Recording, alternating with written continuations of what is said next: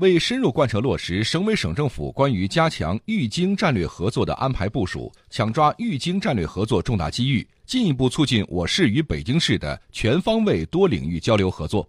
昨天上午，我市召开专题会议，安排部署推进豫京战略合作工作。市委副书记、代市长程志明出席会议并讲话，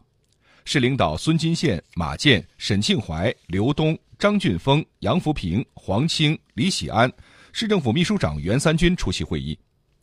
就我市与北京市合作项目实施工作，程志明提出三点要求：一是认识要到位，各级各部门要充分认识我市与北京市合作项目建设对当前稳增长保态势、促转型惠民生的重大意义，狠抓落实，全力推进，推动一批战略合作项目在我市落地生根、开花结果；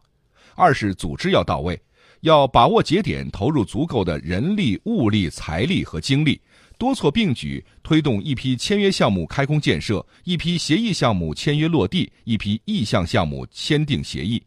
三是领导要到位，要把这项工作纳入重要议事日程，把项目落实到单位到个人，明确推进时间表。要强化责任意识，各司其职，密切协作，确保任务落到实处。各县市区开发区要组建专门机构和班子，力争谈成一个签约一个，积极为项目对接创造良好条件。市委常委、常务副市长孙金宪对我市与北京市的战略合作工作进行了安排部署，要求各级各部门围绕项目签约落地做文章，做到紧盯一个目标，抓好四个关键，以实际行动助推稳增长、保态势、调结构、促转型。